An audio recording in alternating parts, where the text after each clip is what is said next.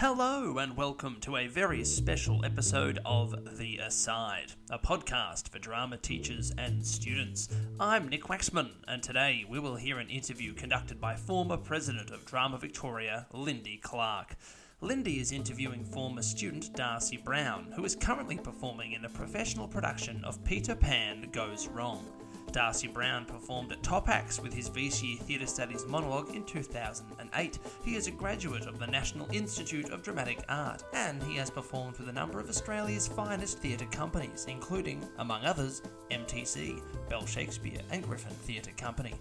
This award winning actor sat down with Lyndy to talk about his journey from high school theatre studies student to professional actor. Let's get to it. Take it away, Lyndy. Hi, this is Lyndy Clarke doing a podcast with Darcy Brown from Peter Pan Goes Wrong, here for the Aside podcast, proudly sponsored by Drama Victoria. Darcy, thank you for coming and Pleasure. welcome. Thank you. You've just finished your final two performances in Melbourne and you've been on the road with Peter Pan Goes Wrong now for a couple of months. A few months. Yeah, we started uh, in New Zealand uh, October 1st, rehearsing in Auckland for four weeks, and then we did a season in Auckland, then Wellington and Christchurch, and we've just finished six weeks at the Art Centre in Melbourne. Um, so I feel like the show's run in now and it's starting to, to be its own kind of entity. Now, the reason I'm interviewing you is because I taught you for some time, and so I've got some questions that relate directly back to your time at school and your connection from a being a VCE theatre studies student and then moving forward to actually being in this would be your fourth touring production? Uh, yes, yes. Fourth. So, uh, Bell Shakespeare national tour of Henry V that Damien Ryan directed. Uh, I did in 2014. Uh, Headling, which was a Melbourne Theatre Company production, a one man show in 2016, which had a shorter tour. Uh, and then last year, The Play That Goes Wrong, which was another six months. Oh, sorry, year before last, uh, which was another six month tour. So this is the third six month tour and fourth tour. So that's terrific. And, and, and although we as drama teachers teach a number of students that go on to succeed in areas such as going to WAAPA or NIDA or VCA, being a working actor and working so consistently like you have, not only with touring professional productions, but coming back and putting back in, as importantly in your own school, has been an amazing thing because the students then look to you um, as a pivotal point in which they can try and achieve their goals. First question I'd like to ask you tell us about the evolution from doing VCE theatre studies to touring in Peter Pan Goes Wrong. So uh, I did drama and theatre studies all throughout high school at Caulfield Grammar. Um, you came to school when I was in year 11, I believe, because you'd been there, then left, then came back. Yep. Uh, and our first production together was Marat Sade, as you do. As you do with a Um, group of students that you've never taught before. Yes, it's the way to make your mark and say, I've arrived. Um, and that was extraordinary. And I think the evolution, a major part of that evolution from high school theatre through then NIDA and then into the industry uh, is being exposed to such a, an eclectic array of, of forms of theatre. Um, uh, you know, Marat Sade, I think in that first year we did Marat Sade, and then with another teacher we did um, Arms and the Man, um, and we did a production of Lysistrata, and then we did we did the producers. We I got to play a major role in a musical, and then we did Rhinoceros, and we also did The Importance of Being Earnest and Pygmalion, and so you know it. I think exposure to as many different forms of theatre and performance as as I being exposed to that as I was in high school put me in a very lucky, very advantageous position than going into drama school because um, your understanding of the parameters of performance or what's possible are a little bit stretched. Uh, and also just having the chance to be on stage. When I arrived at NIDA, several of the people in my my year had never done a play before, had never been on the stage, and so I suddenly realised how fortunate I'd been uh, not only performing in a black box space, um, a flexible space at Caulfield, but also in the, the proscenium theatre with the fly tower, which a lot of people wouldn't have had that opportunity. So then going to drama school, um, auditioned for NIDA and got in, three years there, um, which was a whirlwind, you know, um, contradictory, stressful, self doubt riddled, but also very exciting experience. Uh, and then was fortunate enough, enough, to get an agent at the end of that, uh, and then started working relatively quickly. And I've been very fortunate in working relatively frequently on, again, lots of eclectic projects. So I think, again, the work we did at Caulfield, both in theatre studies and school productions, is kind of mirrored, and what I'm doing now feels like a continuation of that in okay. ways. That's very interesting. You, of course, some people might know. Uh, got a top class um, mm. with your Willy Loman, which I thought was an exceptional piece. You. But you also became the top act for yes. theatre studies in 2008. What initial moment in your period of time in adolescence, or even prior to that, mm. was a pivotal moment that you decided that you wanted to be an actor? I think we were asked this question in first year NIDA as well. You know, what is the, the hook or the lure? What is the thing that first sparked this in you? You know, when did the bug bite you in early life?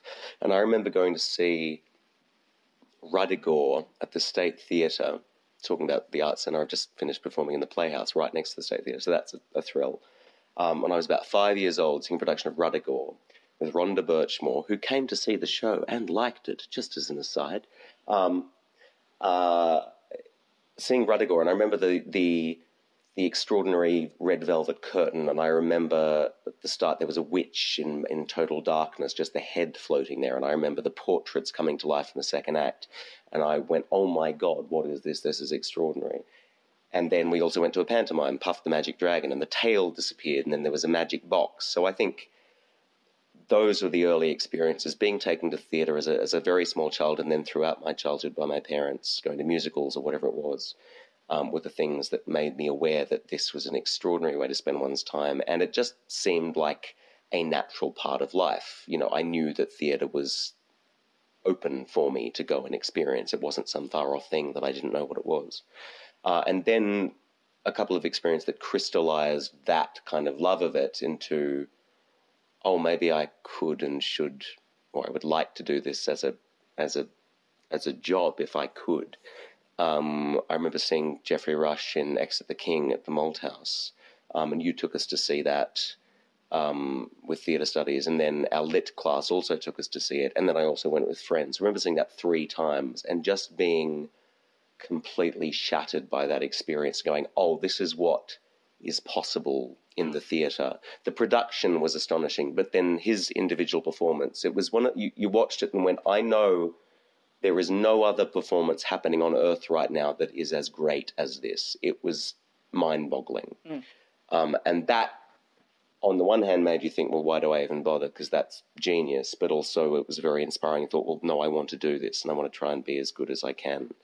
Um, it was that. And it was, I think, in those the latter half of high school, going to see those shows with you, but also more importantly, working and, and creating shows with you, rehearsing them, doing Marat/Sade, doing Rhinoceros, doing the producers, doing all those other shows, that I thought, oh, I I seem to have good instincts, mm. um, and you were someone who identified that and supported that and would tell me that. And you were also, you know, it became a conversation when we were rehearsing. You could tell me if something was terrible, and that was great, and we'd have a laugh about it and make it better. Um, but I remember thinking, oh, I really like this process of being wrong many, many times until you find the right thing, of playing, of falling flat in your face, but also taking it seriously and being as disciplined and ris- rigorous, hopefully, as you could. Um, I think I think that's the key, isn't it? I think a lot of students don't understand that just doing a monologue or a, you know a stagecraft performance for VCE is only the tip of the iceberg yes.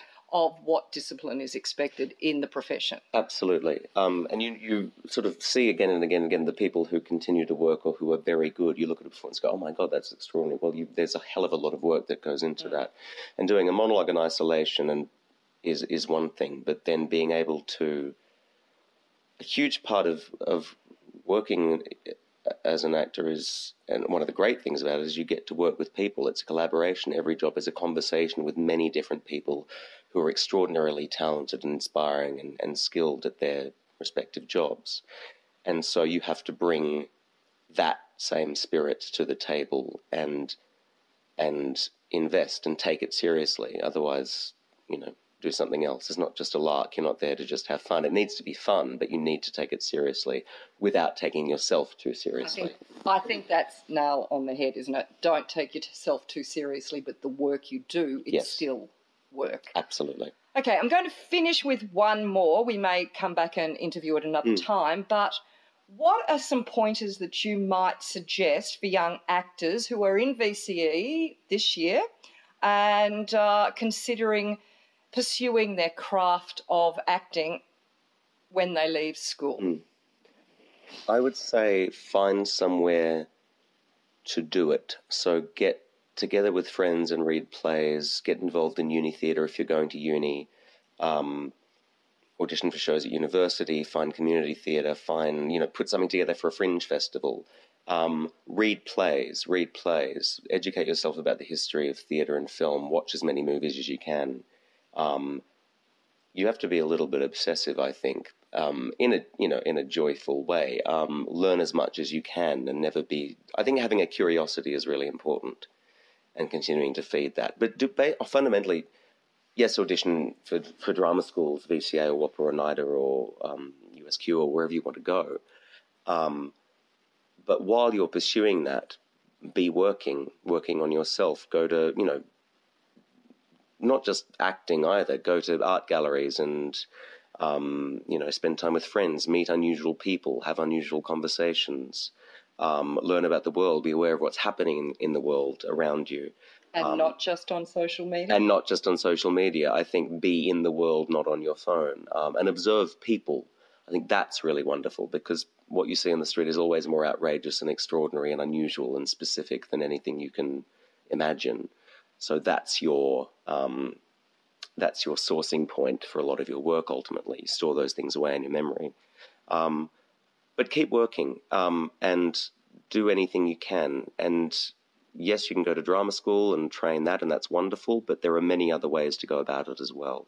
I remember it seemed so far off and sort of untouchable when I was at high school. 'cause you think, well, how do you even begin to get into that industry? You know, I don't know anyone, and you know.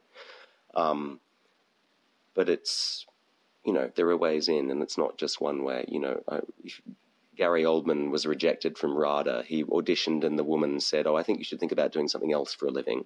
He's done okay. yeah. Um, so people don't know anything basically. yeah, yeah. and um, take the risk. Take the brave. risk. Be brave. Take the risk. Um, don't make the safe choice in your work. Be playful. Work hard. Those are things. That's a lot, but I think that those are fundamentally the things I would say. Thank you, Darcy, and hopefully we'll be able to uh, interview you again once you finish with Peter Pan Goes Wrong. Absolutely. Good luck for the rest of the tour. Thank you. And we uh, hope we'll have you back on the aside again. Absolutely. Thank Bye-bye. you, Lyndy. It's been a pleasure. That is all from us at The Aside. There are plenty of episodes in the bank, so feel free to go through those and find one that piques your interest. If you have a question or you would like to suggest a topic for a future episode, please do not hesitate to contact us at asidepodcast at outlook.com. We answer a number of emails each week, so thank you to those who have reached out already. Thank you to Drama Victoria for their ongoing support of this podcast. Thank you to Aaron Searle for providing the music. And of course, thank you for listening.